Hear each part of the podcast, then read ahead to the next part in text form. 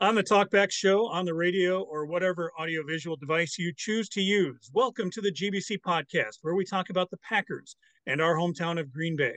This is episode 44, created on April 23rd, 2023. I'm John. I'm in Appleton, Wisconsin. Along with me, Jeff in Minnesota, Neil on the East Coast, and we have Peter on the other side of the ocean with us today. Say hello, gentlemen, and tell us what you're drinking. Well, hello, gentlemen. Today I'm having a Dogfish Head Utopias Barrel-Aged Worldwide Stout. Wow. And I know about how much that one costs. So I am drinking a beer from Brooklyn, looking at Aaron Rodgers' hopeful next destination. I'm drinking something from the Outer Half Brewery, and it is the Cheddar Special Reserve. And you can see all of the cheese. I don't know how often you see cheese on a beer can, but and I'm sure Brooklyn cheddar is excellent, right? There are a lot of things that are great in Brooklyn, but yeah, it's a double dry hopped Imperial IPA. It looks like cheese even. Hello, everybody from the UK, and I'm just drinking what, in fact, is an orange energy drink called Lucozade, which is quite common in the UK, but yeah. Sure, mine's an orange energy drink as well, but it's called a Grand Manhattan. All right, you can find us on YouTube and Twitter at Green Bay Chat and Facebook at the GBC Podcast, Green Bay Chat, and the audio will be available on Spotify as well. Just search for Green Bay Chat. What are we talking about? Well, it's the end of April, and it is the NFL draft and everything that goes with it, and a lot of things that we can talk about with the Green Bay Packers and the draft this week. And we will, of course, feature a Packer player of the past.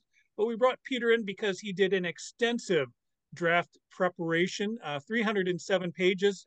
When Neil told me about this, Peter, I told Neil, I said, I don't think I've ever read 307 pages on any one subject in my life. So congratulations on putting together your draft preparation.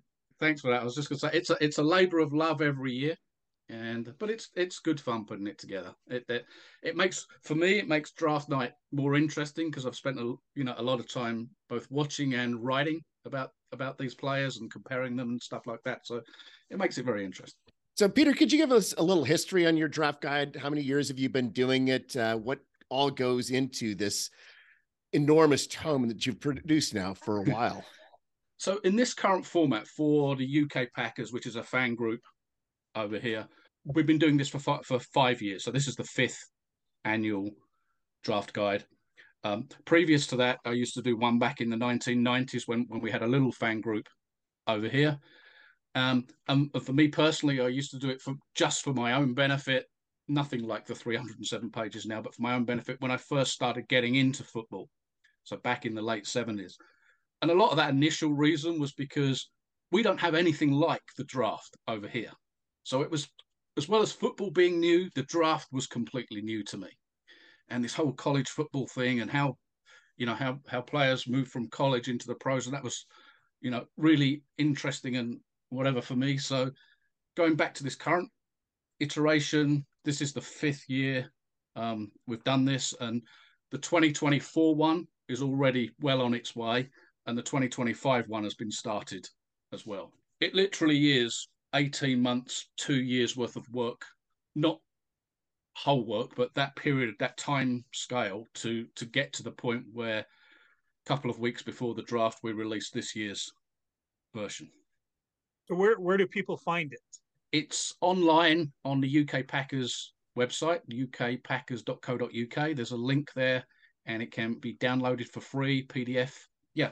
Free is the magic word in all of it. You got to lead with that. And that is part of the way we kind of advertise it, if you like, market it. But it was always my intention. It wasn't a money-making thing by any stretch of the imagination. It was, I didn't know whether when we started this iteration 5 years ago, whether this was going to be 10 pages, 100 pages, 200 pages, didn't know. But it was more about, I watch a lot of college football anyway. This stuff interests me. I'm doing some of this stuff for myself. So why not just make available to everybody else what I'm doing for myself? My view was I always wanted to keep it free. So as long as I'm doing it, it will be It will be free. I mean, it's as much about, keeping people's interest this time of year, particularly UK fans. But like I say, it's kind of grown and spread outside the UK, which is fine. And I have a lot of fun doing it. Like you said, you really don't have anything like an NFL draft over there. And quite frankly, over here, we don't have anything like an NFL draft. The NFL draft is the draft. Baseball and hockey and any other sport, it's non-existent. Basketball, NBA is a real draft too that matters. Has come around. They're trying to push baseball, but you know, going back 30 years when I worked in sports media, that June amateur draft of baseball, it was very difficult to find information on the draft. You had to, know somebody who was either associated with the team or getting drafted to even get any information.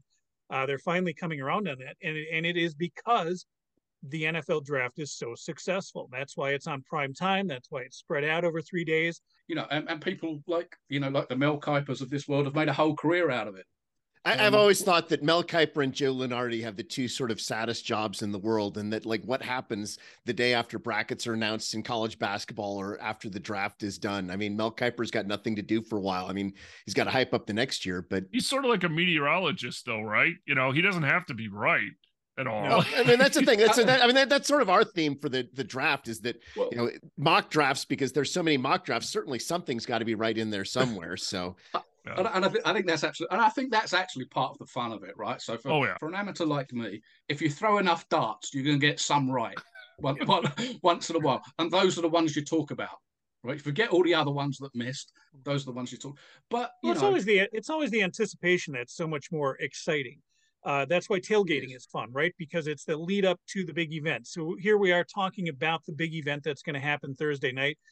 So if you're staying up to watch it, Peter, it's going to be a late night for you, but you're used to that following NFL.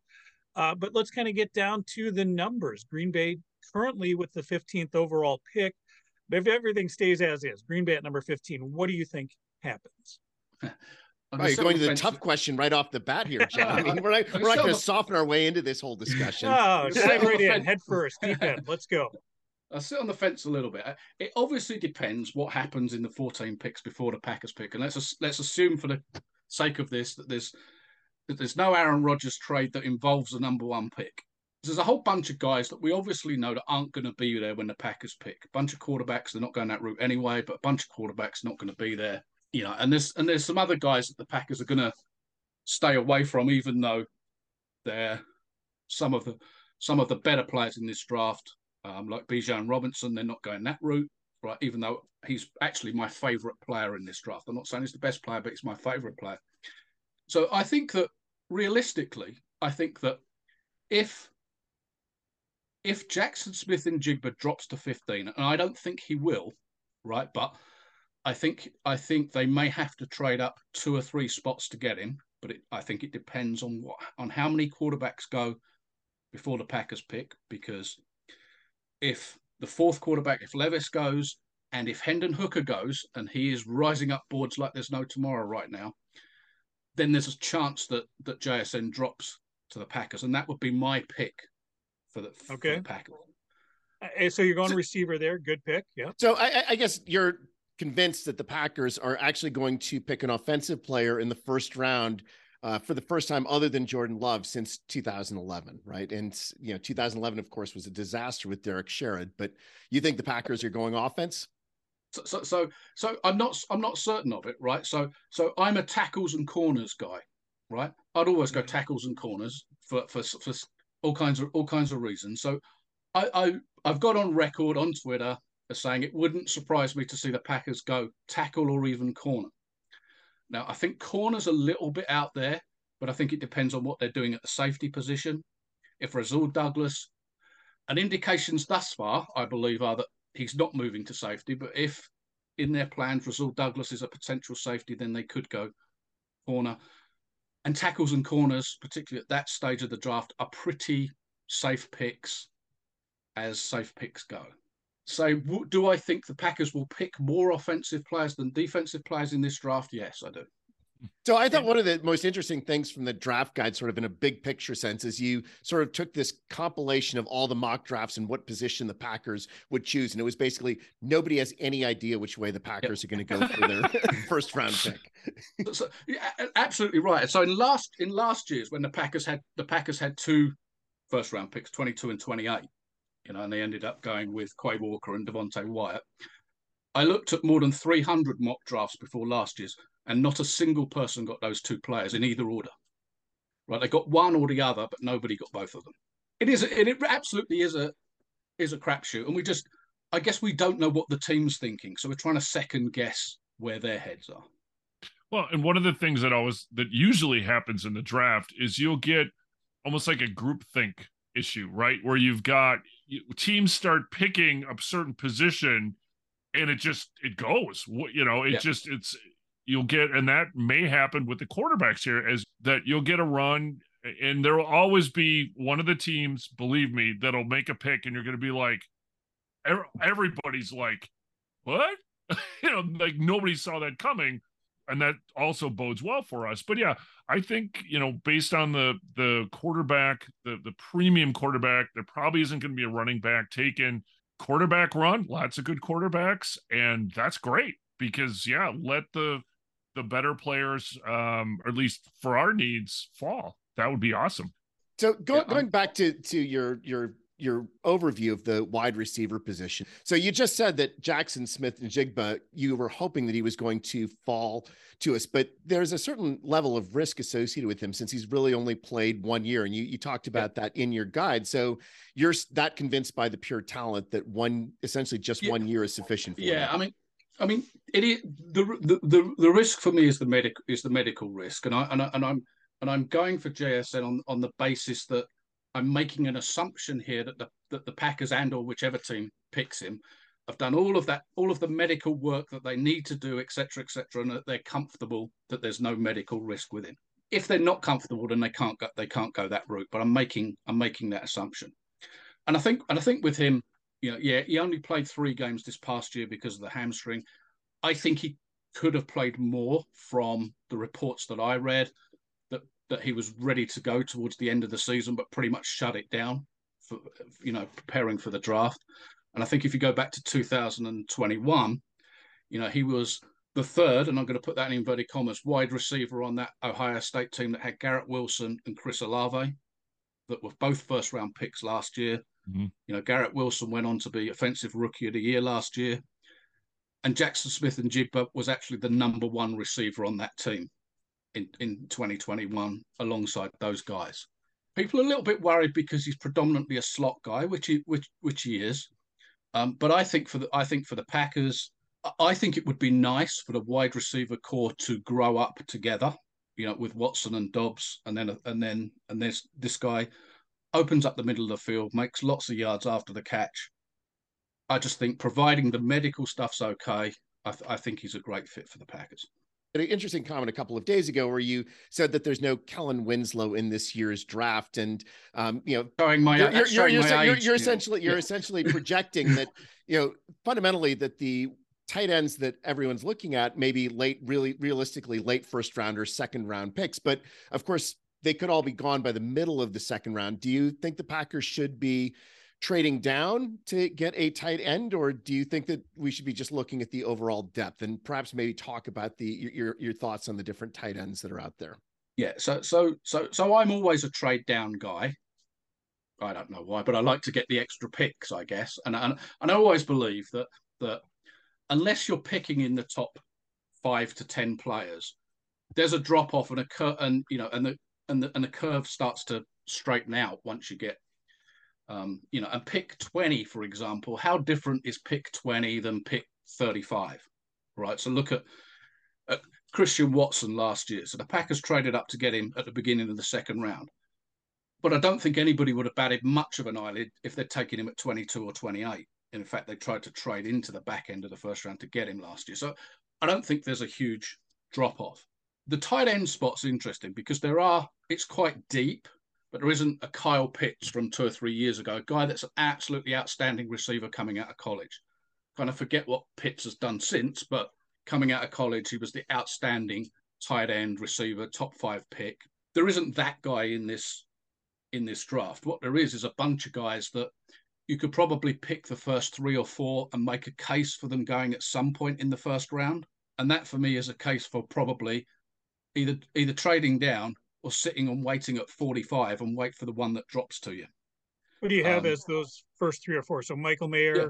Yeah. So Michael Mayer, Dalton Kincaid, and then the wild card in the group, which is Darnell Washington. Yeah.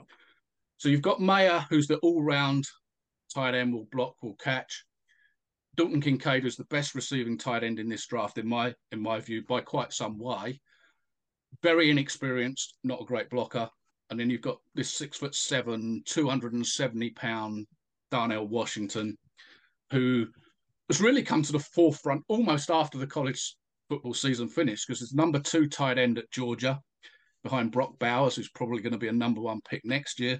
And he's one of those guys where the combine did him the world of good. So he got the opportunity to show what an athlete he was at that size and show his pass-catching ability as well. You know, he only caught 20-odd passes at Georgia last year. But he's a guy that, you know, if you think of the blocker that Mercedes Lewis is, you could easily see a case for the Packers picking Darnell Washington as the next, in inverted commas, Mercedes Lewis. There is this level of inexperience. I mean, you look at Michael Mayer. I mean, I think Packers fans are excited about him. 18 touchdowns, over 2,000 yards at Notre Dame, setting tight end records at Notre Dame, obviously a very good school. What's the downside for somebody like Mayer, especially thinking about him as pick number 15? So for me, he's a solid all-round player, but he's not a tight end that's going to stretch the field. He's not a Jermichael Finley, where we would see Finley run go routes down the seam from the tight end spot. He's not that guy, but he's not a Travis Kelce type tight end that's going to dominate a season with 100 catches. That's not who Michael Mayer is, but I think he's a solid receiver that's going to give you 60 catches from the tight end position, which for the Packers, 60 catches from the tight end position would be a lot. But, you know, we see the top teams in this day and age with Kelce, with George Kittle, those guys, you know, your tight ends are catching 80, 90, 100 balls. And I don't think Michael Mayer's that guy. And he's certainly not going to stretch the field. But Dalton Kincaid maybe can. So what's the downside for a Dalton Kincaid? So two downsides, right? One is he's not the blocker that Michael Mayer or Darnell Washington is yet. And the reason it's a yet is because he's only played 2 or 3 years at the tight end position. So this is a guy whose upside, his potential is high, but you don't know how high on that scale he's going to get. But yeah, as a receiver, and you can split him out wide, you can line him up in the slot, you can do all kinds of things with Kincaid. I get that. I just think pick 15 is high for all of those guys. And part of that, to be fair, is I'm not a great guy for picking that many tight ends in the first round anyway. You know, we look at guys like Kyle Pitts, who was a top 5 pick 2 or 3 years ago. Okay. TJ Hodgkinson, that we were all high on 3 or 4 years ago, has since been traded. Nice player. But they never quite, certainly in recent history, never quite get to the levels that we all expect them to get to. So I'm a little bit like, almost a bit like running backs and safeties. Those are guys that you tend to maybe stay away from early in the draft. So with that said, safety, I think, is a big position of need. Adrian Amos is still an unrestricted free agent, hasn't really had any nibbles out there. Darnell Savage still back there. We don't know, like you said, whether Rasul is going to make that move. Probably not. But in that safety position, do you see them making a jump at that 15 spot to get that position filled? I think there's one guy in the first round, that's Brian Branch of Alabama, and I think it depends on how they see him, right? So Branch played probably 85% of his snaps at Alabama the last 2 years lined up as a nickel corner. He has very little experience playing a deep safety, either in cover 1 or cover 2. Now that's not to say that he can't do it, because he's a really good athlete. But if you're looking for a guy that's got experience of playing as a deep safety that early in the draft, there isn't one. But they may love Branch, A, because they may be looking for a nickel corner anyway, all right, depending on, again, what happens with Rasul Douglas, et cetera, and B, they just might like his athleticism and believe that with a little bit of work, they can make him that deep safety anyway. But he definitely doesn't come with that experience. So just sort of looking at who the Packers brought in for their top 30 visits, right?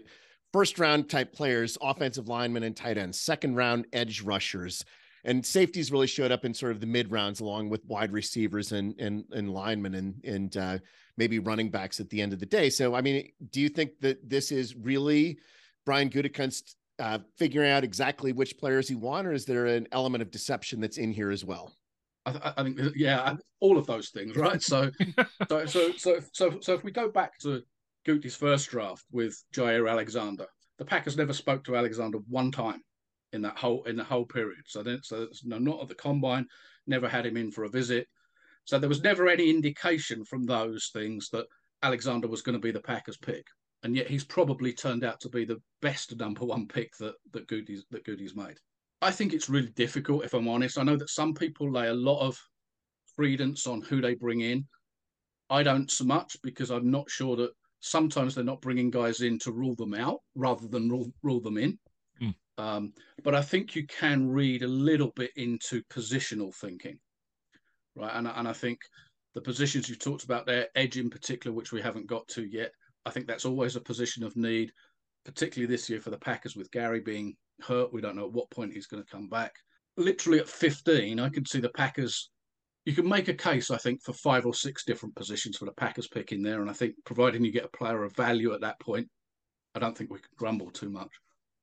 And just sort of finishing up on tight end. So how deep can we go and get a decent tight end who's going to be able to contribute this year? Somebody who's going to be able to help Jordan Love develop, because that's what he needs, is he needs players that are going to help him develop. So I think there's probably 6 guys that go in the first 3 rounds. So I think the names at the back end, the names that we haven't mentioned, Luke Musgrave. So I think Musgrave is more like a Dalton Kincaid type. It's better receiver than he is blocker. Probably second or third round. So he's almost certainly going to be there at 45 and maybe there later. And Sam LaPorta is the guy from Iowa who's getting a lot of press right now. Is one of these guys that all of a sudden is starting to jump up boards. And I think LaPorta's a nice pick in. For me, 45 would be too high for him, but he may not be there when you pick in round 3. So he's one of those guys that you have to make a kind of a judgment call on, but he's a nice player. And I just want to pick up on your point about Goody and Wynn now. I think it's a really important point because so Mark Murphy has got one more year. 2024 will be Mark Murphy's last season as the Packers president and CEO. He has to retire when he's 70, which is after the 2024 season. And I think that Mark Murphy and Goody are pretty tied at the hip together. I think they have a partnership that in their eyes works very well, and I think they're quite close. The new guy may not be that close to Goody. We don't know. No idea who it's going to be. But I think there's more chance that the new guy wants to move on from Goody if the Packers aren't winning by the 2024 season than if they've just finished a 12-5 or a 13-4 season. So therefore, I think, while the Packers aren't in win now, I think for Goody's sake, I think they're in win. They have to be winning by 2024. Else, I think he's on dodgy ground, I would think, based on a new guy coming in. I tend to agree. I mean, I think that we've got to do something that's going to get Jordan Love comfortable first. Give Jordan Love the best possible chance for success. But when you look at what we need to do to be successful, especially getting into 2024, we really need more picks than we need the absolute top picks to hit, as far as I'm concerned, because we just have way too many positions that have holes. And you look at Gutekunst's drafts. I mean, he's only had 2 players that have made the Pro Bowl from his drafts, and that's starting to look like a potential problem. And, it's a problem as far as where we go at every position, except for a couple. And the whole issue of taking as many shots as you can, because you just don't know, because there's the crapshoot element of the draft, means that he's got to be looking at more people, but maybe not so much the high risk, but people that have got a chance of really plugging in and being successful consistently at a number of places across the board. Yeah, and that goes back to your point about trading down. You know, if you believe you get to, pick 15 or earlier than that, and you think, actually, you know what, I've got 10 or 15 guys here on my board that are pretty much equal value, then trade down, pick up another number 2 or whatever it might be, or try and do what you did in Jair's draft and trade down and see if you can get another number 1 next year or whatever it might be. But I agree with that. The other thing I think, looking at like what's the potential of being drafted in that number 15 spot, what do you rule out? Obviously, kicker, punter, long snapper, probably running back. Guards have never really been valued that high. Center. What else do you rule out based on what's available? Who do you think they don't go after? So I would rule out safety, but I think if Brian Branch wasn't there, I think they would rule out safety. There's something nagging in the back of my head about Brian Branch. I wouldn't pick him just because, as I've described, he's played nearly all of his career as a slot corner. But I've got a sneaking suspicion that he's an SEC guy. Guti likes SEC guys. It's a position of need, so it's possible. I would rule out tight end, but I'm not sure that they would rule out tight end. And I think all of the other positions are in play. I think it's one of those drafts for the Packers where you can make a case for drafting a tackle. You can make a case for drafting a corner. You can make a case for drafting a wide receiver. You can make a case for going defensive line, having lost Jaron Reed, Dean Lowry's left in free agency, et cetera, et cetera. I mean, we've lost 47% of our snaps from last year from the interior defensive line. So you can absolutely make a case for that. I guess linebacker you can rule out. They're not going an off the ball linebacker, all right? So they must feel pretty well set with those guys. You know, I think there's absolutely a case that somebody could make for any of about 5 or 6 positions. And it would be difficult, I think, to argue against that case. You know, somebody said, we've picked an offensive tackle. It's not the most exciting of positions. You know, it's not the offensive skill guy that lots of people would want. But you can absolutely make a case for it. Probably Bakhtiari's last year with the Packers, given his contract situation.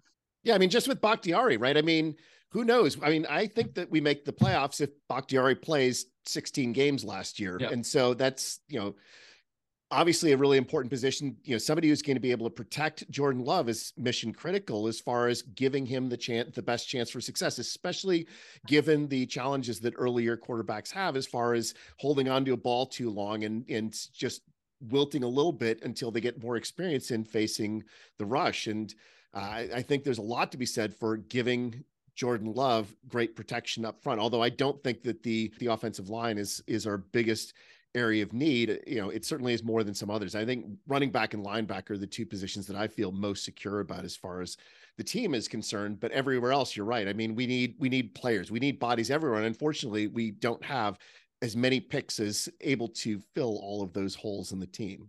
And you have to assume that that's why they're desperate to get the picks from the Aaron Rodgers trade prior to the draft, or at least on draft night. Whether that will it'll be draft night. You know, I recently rewatched the classic movie Network from 1976 and realized once again that it's all about ratings. This, you know, putting the draft in prime time is something that certainly brings ratings. And there's no way that trade is going to get announced Monday, Tuesday, or Wednesday. If the trade is ready to go, it will be announced Monday night or Thursday night, because they're going to wait till Thursday night. And just like everybody in America watched Howard Beale get murdered on live television, it's going to be waiting for everybody in America to see what happens with Aaron Rodgers. And they're not going to give up that nugget of holy ratings that they're going to get Thursday night for when that trade finally gets announced during the draft. So you heard it here first. Oh yeah, it's ratings, Jeff. It's all about ratings. I mean, come on. It's you know, if it's not ball bearings, it's ratings. The interesting thing for me, and this is probably something we'll never know, right, is whether they've got 2 or 3 scenarios that they've agreed that, depending on how the first few picks of the draft go, then the scenario changes. But like I said, it's not going to play out until Thursday night. There's no way that gets announced during the day on Tuesday. It's going to come out Wednesday night, because every sports guy in America and even not in America is going to be tuned in, and Lord ratings is going to take over, and then with that, Lord football is going to show why they are the number one sport in this country. So continuing on Packers draft needs, obviously we need a backup quarterback now, because I don't think anyone thinks that Danny Etling is going to do the job. Are we going to make a pick in the late rounds for a quarterback, somebody that's developmental, somebody who has a little bit more long-term potential? And do you see Stetson Bennett as QB3 in Green Bay? Wow. We're just waiting on that one. Neil's tipping his hand a little bit there on who he likes, okay? I don't know, actually, that I do like that, but I think that there's something to be said for having a young quarterback. He's going to be 26 next year, but having somebody that's got that level of game experience that if they need to come in, they're not going to wilt under the moment. And I think that the one thing that you can say is that Stetson Bennett, among all the people coming from college, is the least likely to wilt under the moment. It's a great question, right? So I think they absolutely will pick somebody round 6, round 7. Got 4 picks in round 7, but I absolutely think they'll pick somebody. The guy that I like, and it's no surprise because I've seen lots of other people go this route as well, is Clayton Tune out of Houston.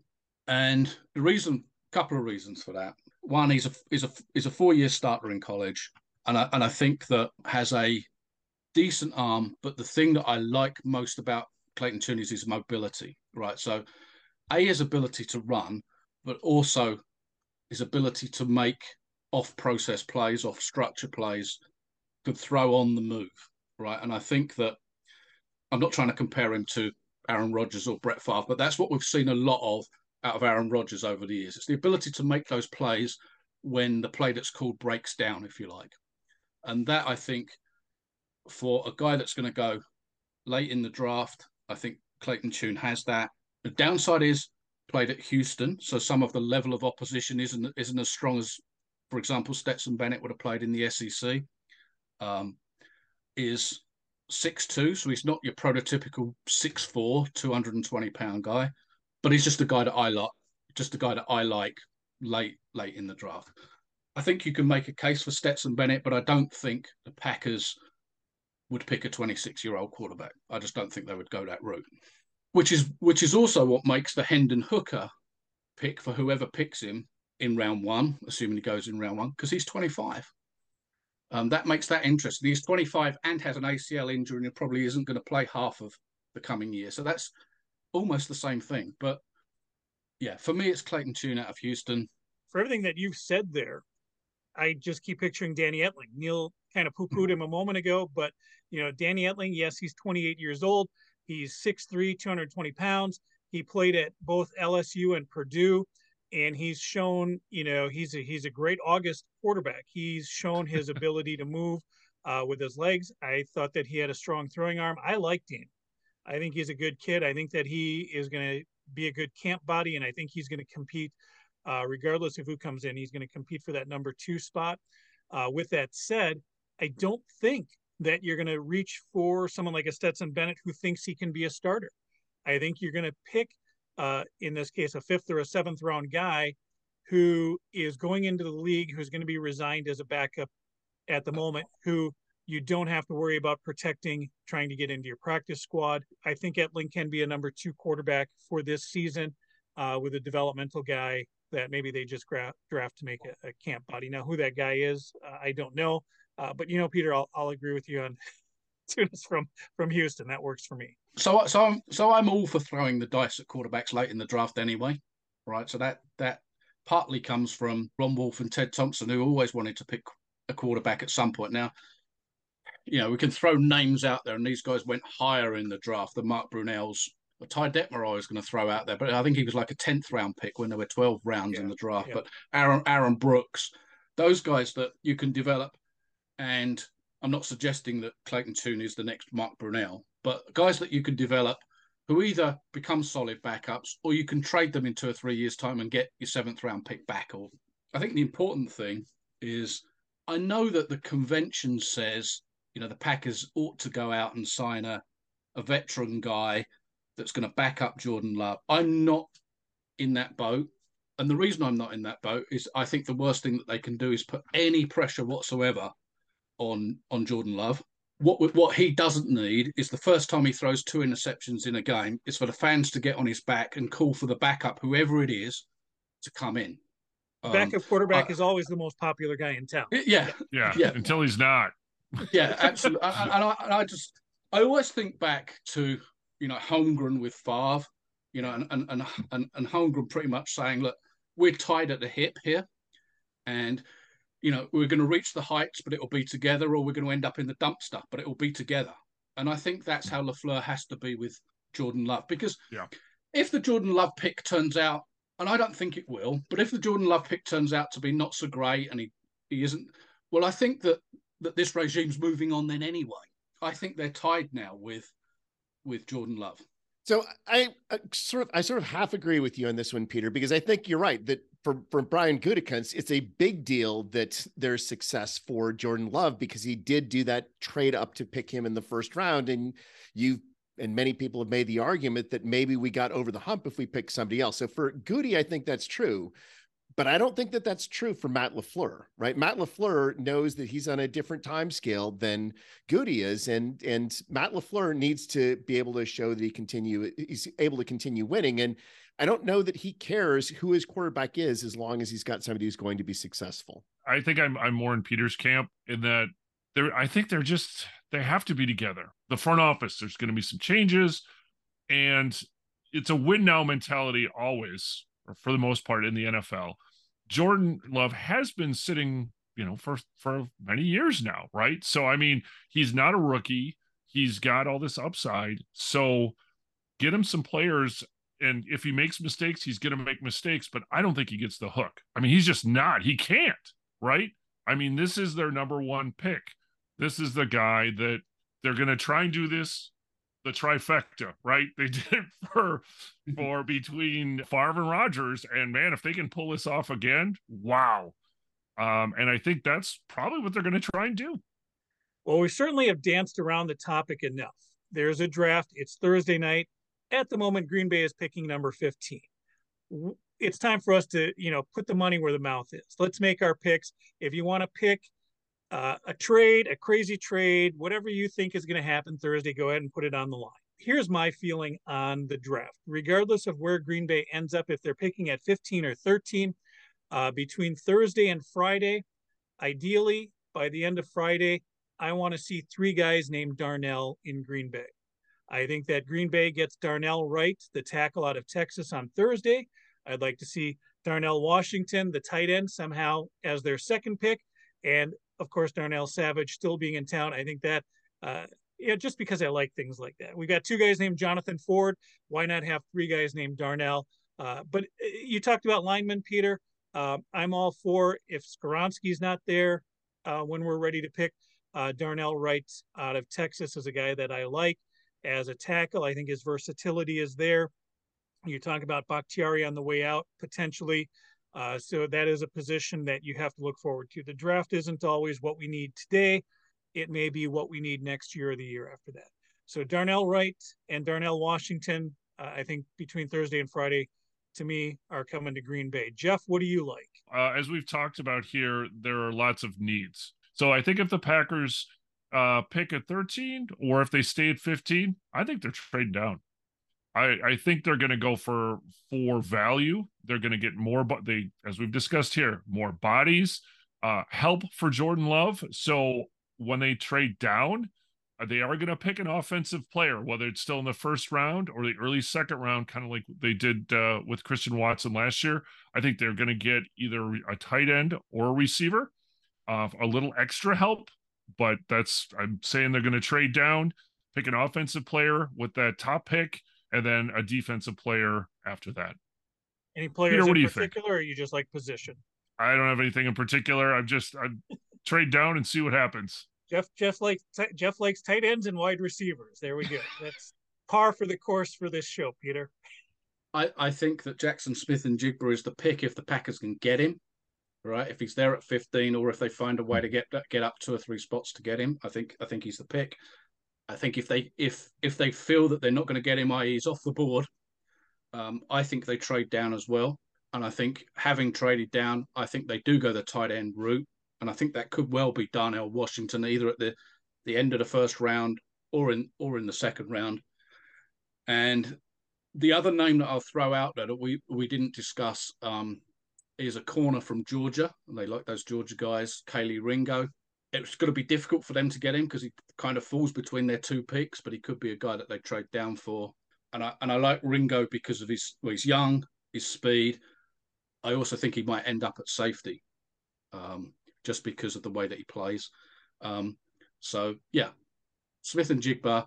And if they trade down, I'll go with Washington and Kelee Ringo.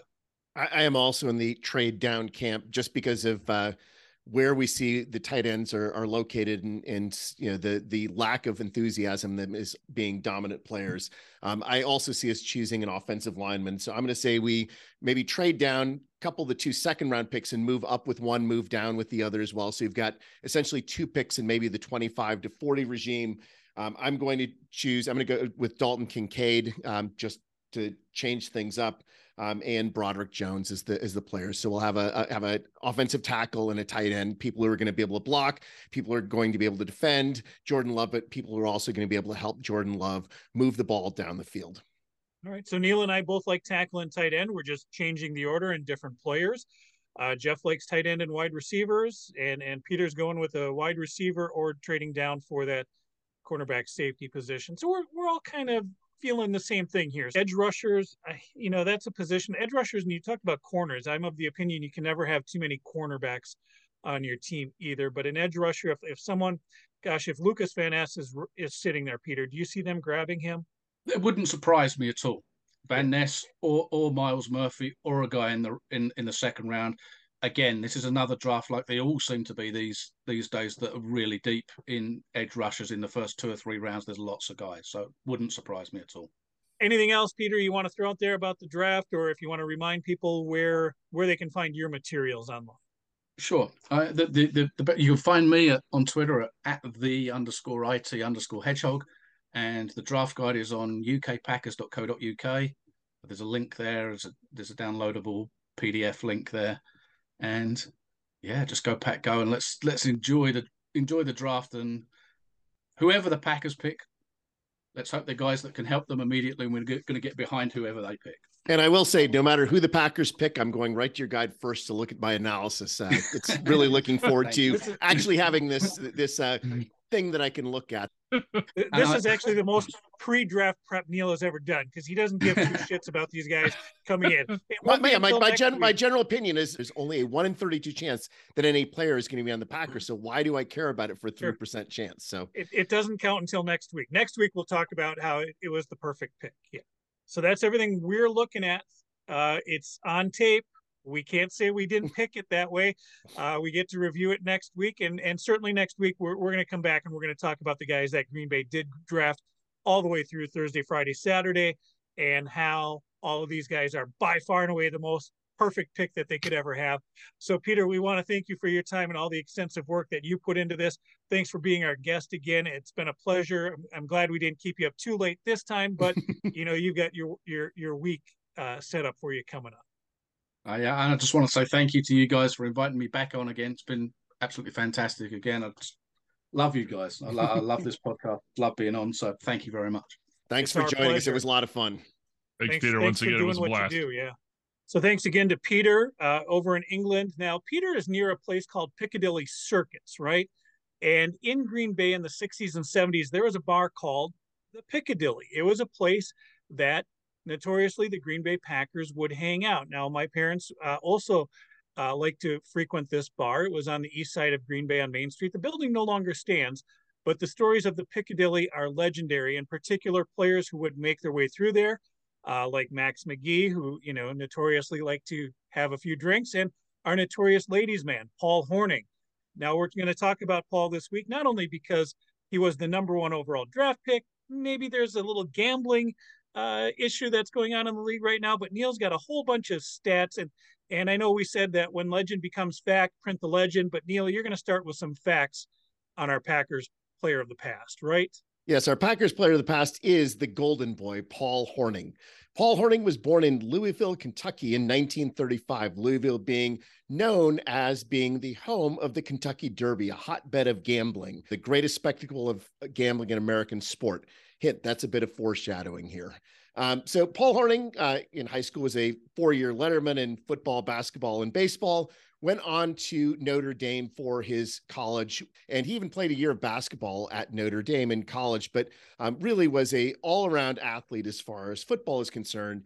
And in his senior year in 1956 in Notre Dame, Paul Hornung led the team in passing, rushing, scoring, kickoff returns, punt returns, punting, and passes broken up, and was second in interceptions and tackles on that Notre Dame team. Somebody who truly had incredible athletic skills and was named the Heisman Trophy winner despite Notre Dame being 2-8 in that 1956 season. To have that level of skills to win the Heisman Trophy with a 2-8 record is truly incredible. So somebody who is looked at to be the number one pick in the 1957 NFL draft. But interestingly, at that time, the first pick in the draft was determined by lottery. And so specifically, they just had essentially a lottery of all of the teams, except you couldn't be chosen as the first pick in the draft if you had been the first pick in the last 10 years. And so it was really only down to the Packers and the Bears to be that first pick. And it wasn't just the first pick, it was a bonus pick. So you don't get that lottery pick, you don't get that additional pick. So the Packers had two picks in the first round that year. They got the bonus, they won the lottery, and they got Paul Hornung, picked him with the first pick in the 1957 draft. With that pick, the signing, and what exactly was the contract that Mr. Hornung signed? So it was a 3-year rookie contract. It was worth $45,000, which was the richest rookie deal in Packer history at that time. Now, obviously, he was in college. He is an amateur. And then when he signs a contract, he becomes a pro. Well, there was a little bit of timing issues here. So he originally signed his Packer contract on December 14th, 1956, but there was one little glitch. He still was scheduled to play in the East-West Shrine game, which was at the end of December. Well, he did. And then the signing was officially announced on January 9th, 1957. So he kept his amateur status-ish when he played in the East-West Shrine game.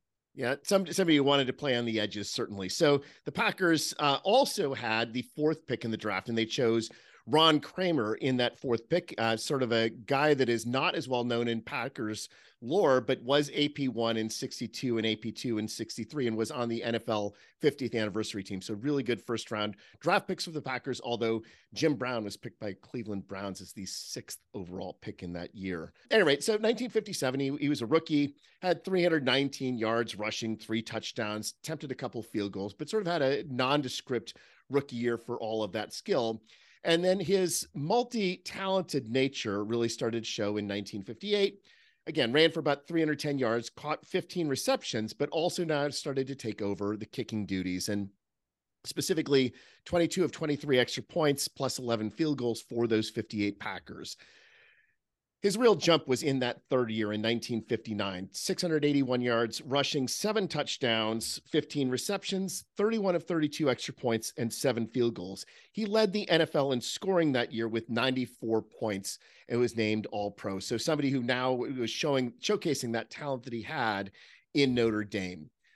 1960 is the season, though, that defines Paul Hornung's career and is probably the biggest reason why he's in the Pro Football Hall of Fame.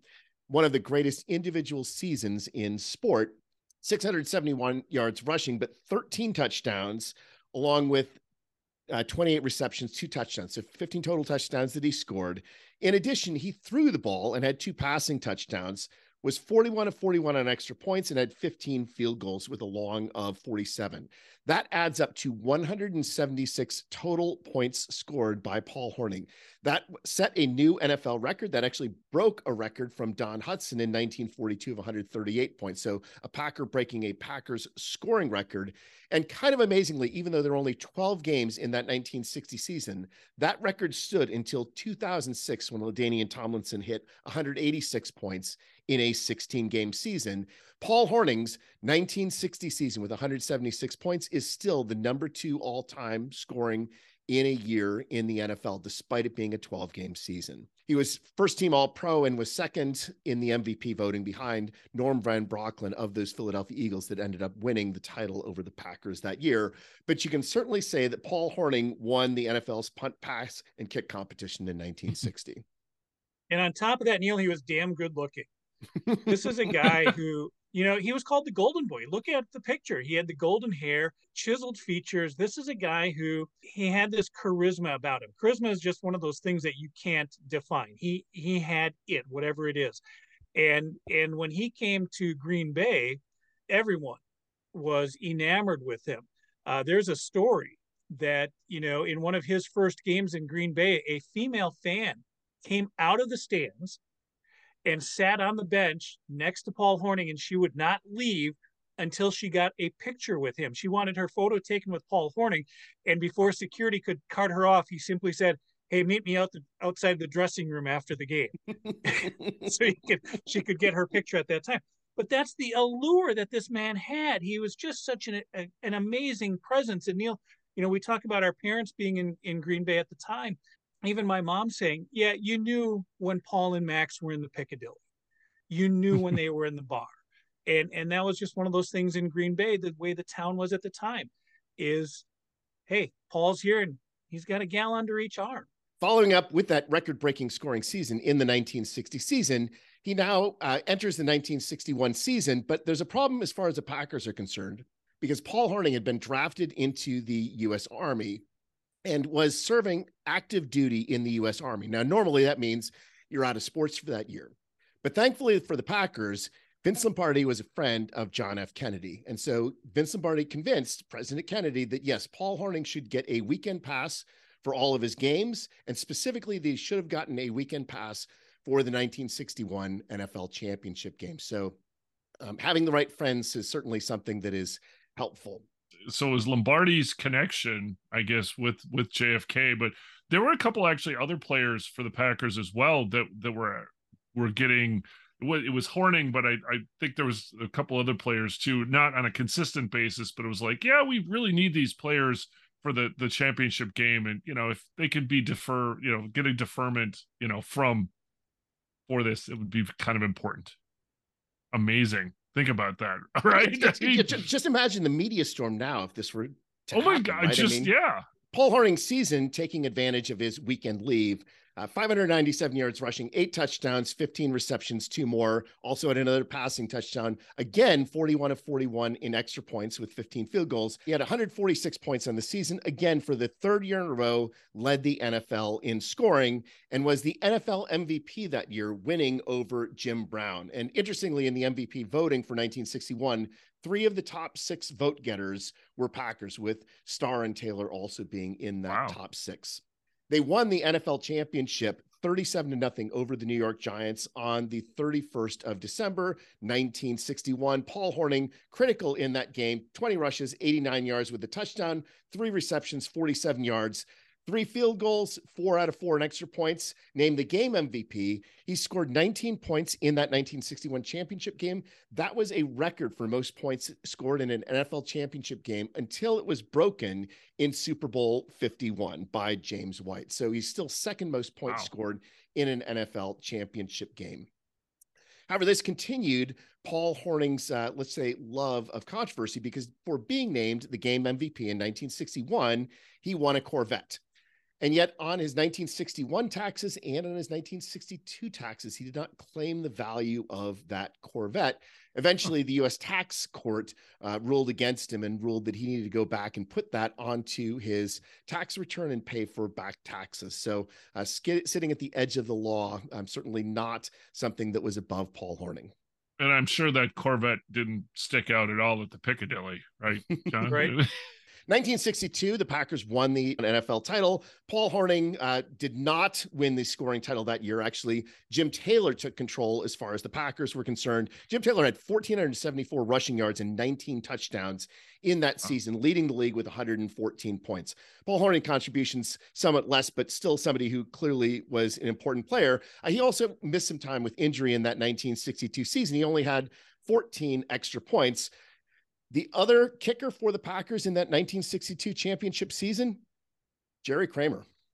Jerry Kramer was 9 of 11 in field goals, 38 of 39 in extra points. He was the top kicker for the Packers in that 1962 season. And in that 1962 NFL championship game, a 16-7 win over the Giants, Jim Taylor had the touchdown and Jerry Kramer had 3 field goals and extra points. So Jerry Kramer with 10 points in that 1962 championship game. But now after that, Neil, Jeff was talking about unreported income.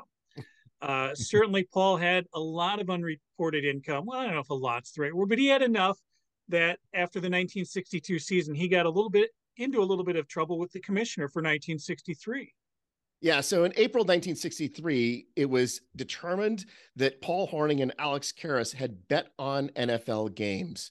They had all of the receipts for it, and they were suspended indefinitely starting in April of 1963. They missed the entire 1963 season, but Vince Lombardi, with his connections once again, this time with Commissioner Pete Rozelle, convinced Commissioner Rozelle that unlike baseball, where that would be a lifetime ban for betting on games, that Paul Hornung was going to be somebody who was going to be trustworthy. Certainly Paul's status as one of the real symbols of the NFL played a critical role as far as that's concerned. And specifically as far as convincing Vince Lombardi, Paul agreed not to gamble, not to go to Las Vegas, and not even to show up at the Kentucky Derby for the rest of his playing career. And for somebody who's from Louisville, how can you call that? That was a real commitment. And wow, so that was apparently enough for both Vince Lombardi and, more importantly, for Commissioner Rozelle. Well, something else with it, I think Hornung, to Hornung's credit, he was very upfront. He had always been upfront about it. He said Rozelle should have suspended him. But then he kind of went on. I think Hornung would tell stories that to kind of, I don't know if justify is the right word, but he said, he said he could have suspended, Rozelle could have suspended a lot of other guys too. Hornung would say, hey, a lot of guys bet like I did. I'd bet $100, but never more than $500.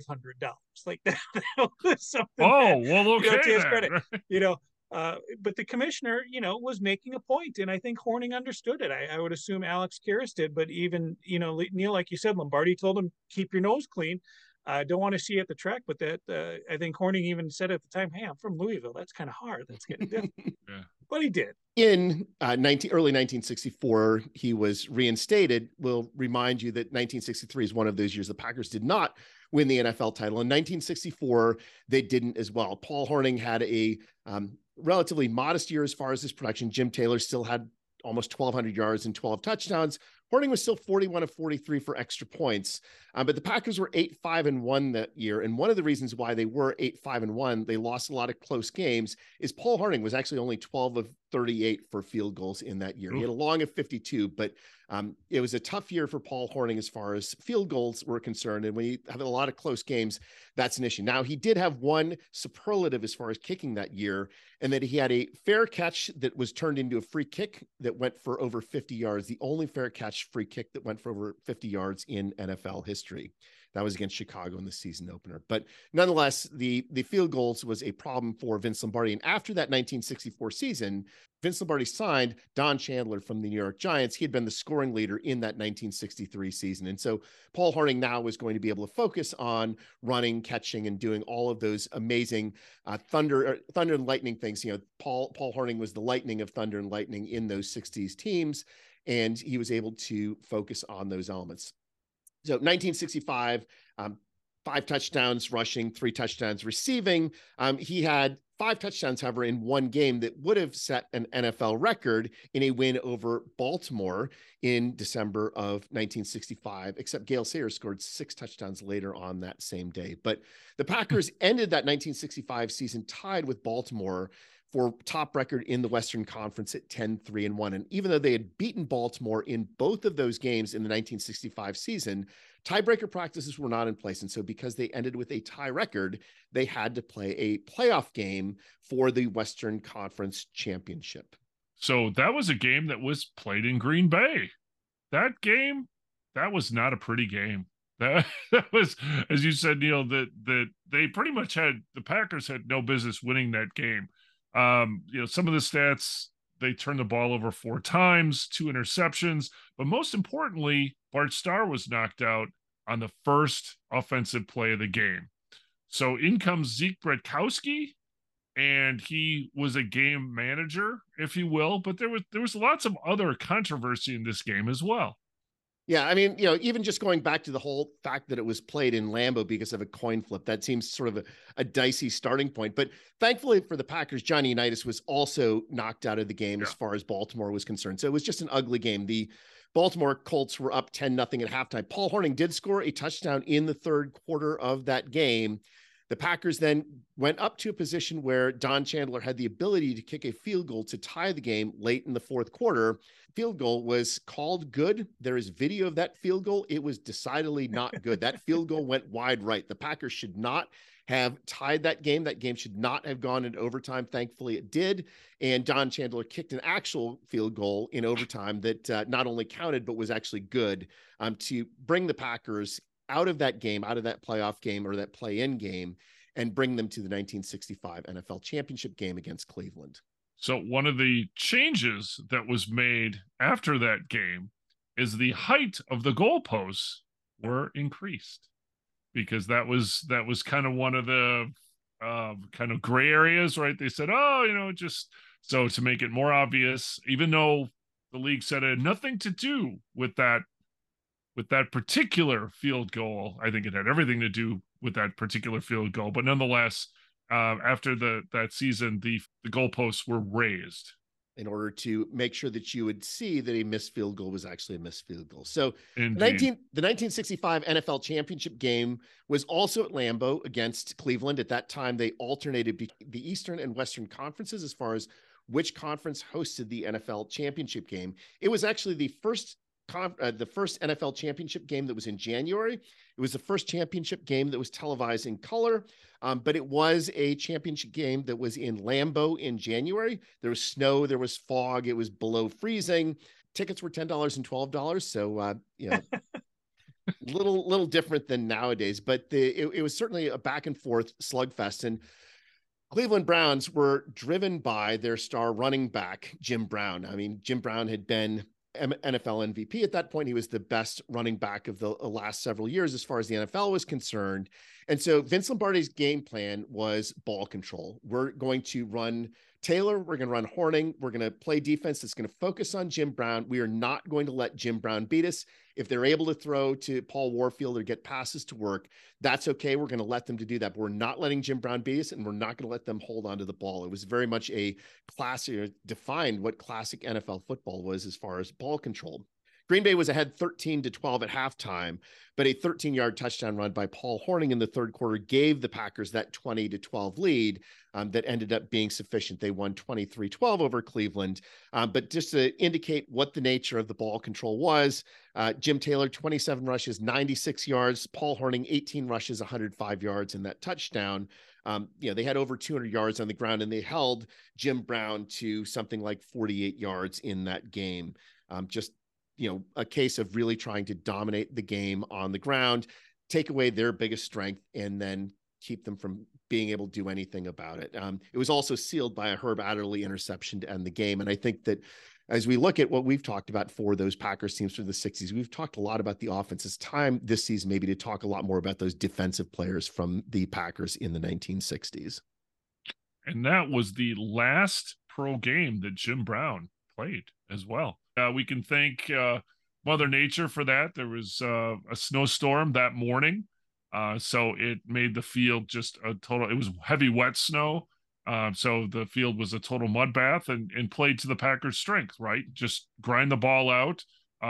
Cleveland at the time was a faster team, but because the field was just a mud bath, it advantaged Packers. And the other thing that I read, which is kind of interesting, is that the Browns broke precedent. No, normally they had stayed, all the other visiting teams and things like that had stayed in Green Bay.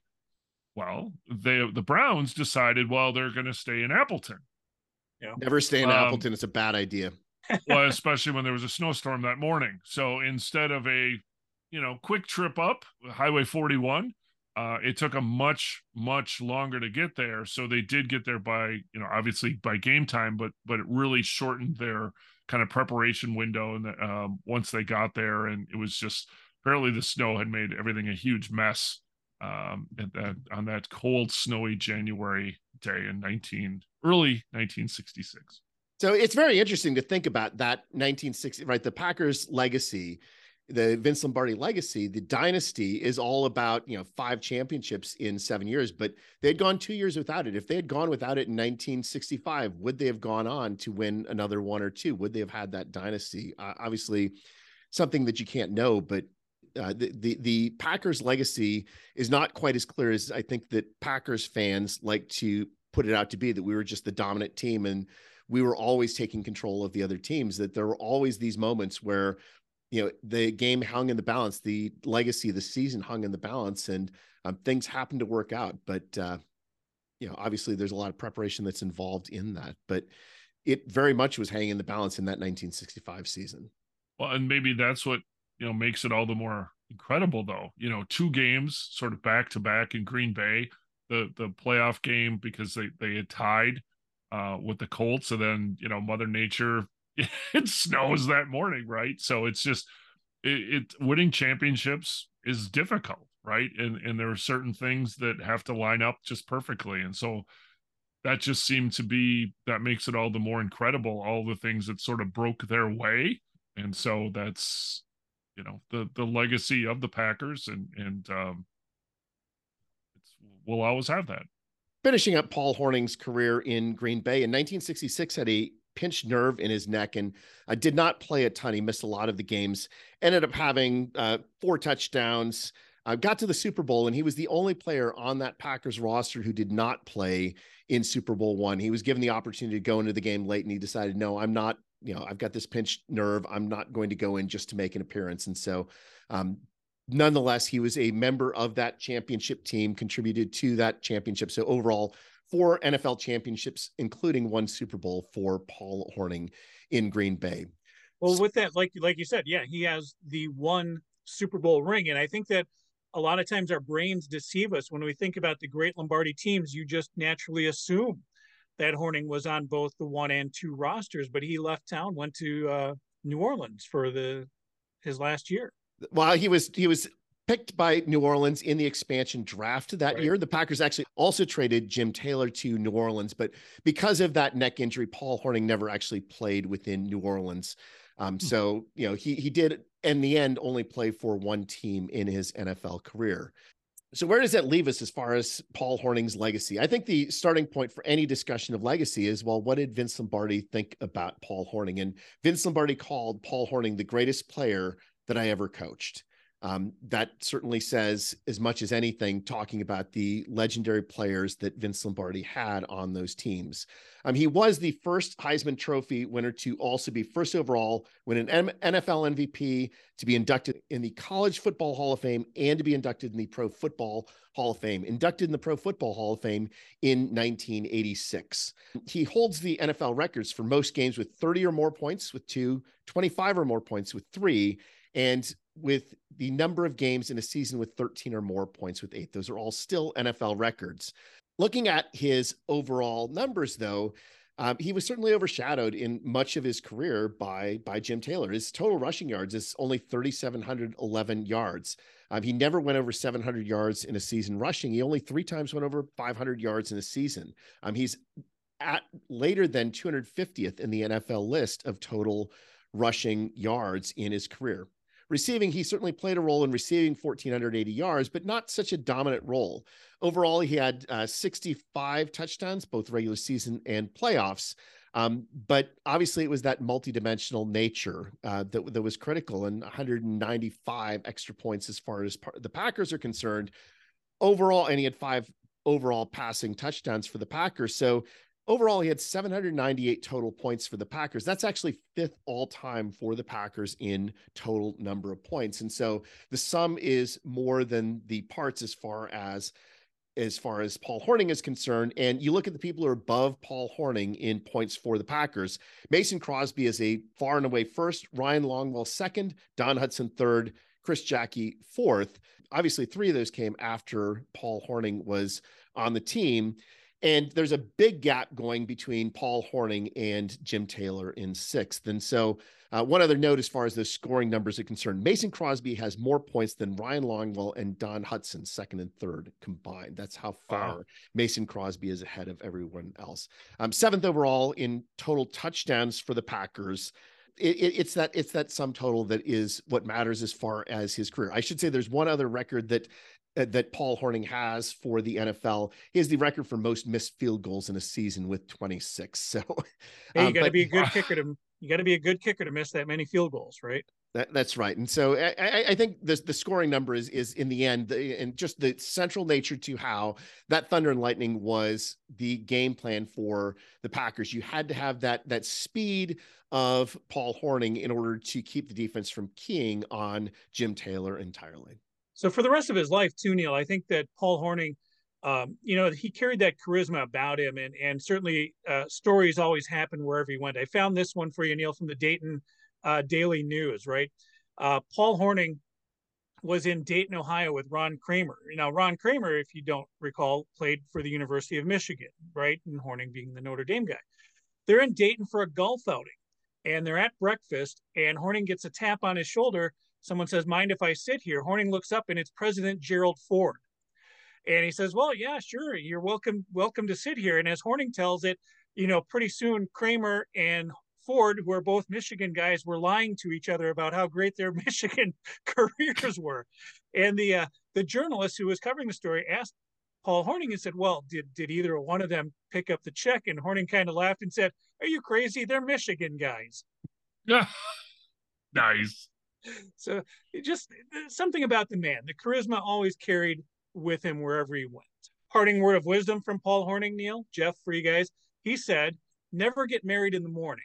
You never know who you might meet that night." Wow. Okay, so with that, I think we need to work our way out of here, you guys. Any final thoughts on the NFL draft or Paul Hornung or the legend of Paul Hornung? Just the fact that Paul Hornung, probably, him being in Green Bay, I'm guessing that he probably would have rather been in Chicago or New York, but the fact that he embraced it, he seemed to like Green Bay. Green Bay obviously liked him. And so it's again, one of these just bizarre things, right? Where only in Green Bay, right? Where you have someone like this in town and in the national spotlight, yet it's little old Green Bay, and you can go down to the Piccadilly and, probably see his in arrears taxed Corvette sitting out there. And it's just, it's amazing. So again, kind of the more we do these podcasts, the more I learn, I haven't grown up there, but just, you think you kind of know everything, but seriously, almost every week it's like, "Oh, I didn't know that," or "That's interesting," or whatever. And we were right there. Well, we weren't born yet, but I mean, our parents were and such, and yet we learn something new every podcast. So I think that's awesome. Neil? My closing thoughts are going to move from number 5 to number 3. And I'm not talking about player numbers in this case. I'm talking about the third round pick in the draft. The biggest bugaboo we've had over our drafts over the last 20 plus years, is that we've had problems picking third round picks. We've picked bust after bust after bust. But when I think about some of the most important players for the Packers over the last 30 years, it's players like Antonio Freeman. It's players like William Henderson. We need to get third round picks to be people who are going to be successful for the Packers. And I think fundamentally, if we start to get those third round picks correct, we're going to have people filling in that are going to make us a really good team again. I have faith in Jordan Love. As long as he's got enough people to play with who are good, I feel confident about our future. And for now, all we can do is wait for the NFL draft starting Thursday night, Thursday, Friday, Saturday, letting the chips fall where they may, and then we will come back and talk about all of those great picks that the Green Bay Packers made this week. Hey, if you're watching us on YouTube, please hit subscribe, leave a comment, let us know how we're doing. Find the GBC podcast at Green Bay Chat. That's all one word. You can find us on Twitter, Instagram, TikTok, Snapchat, and Spotify, and on Facebook at the GBC podcast, Green Bay Chat. And as always, may you fully appreciate the magnitude of your impending good fortune. Thanks for joining us. Good night. Bye.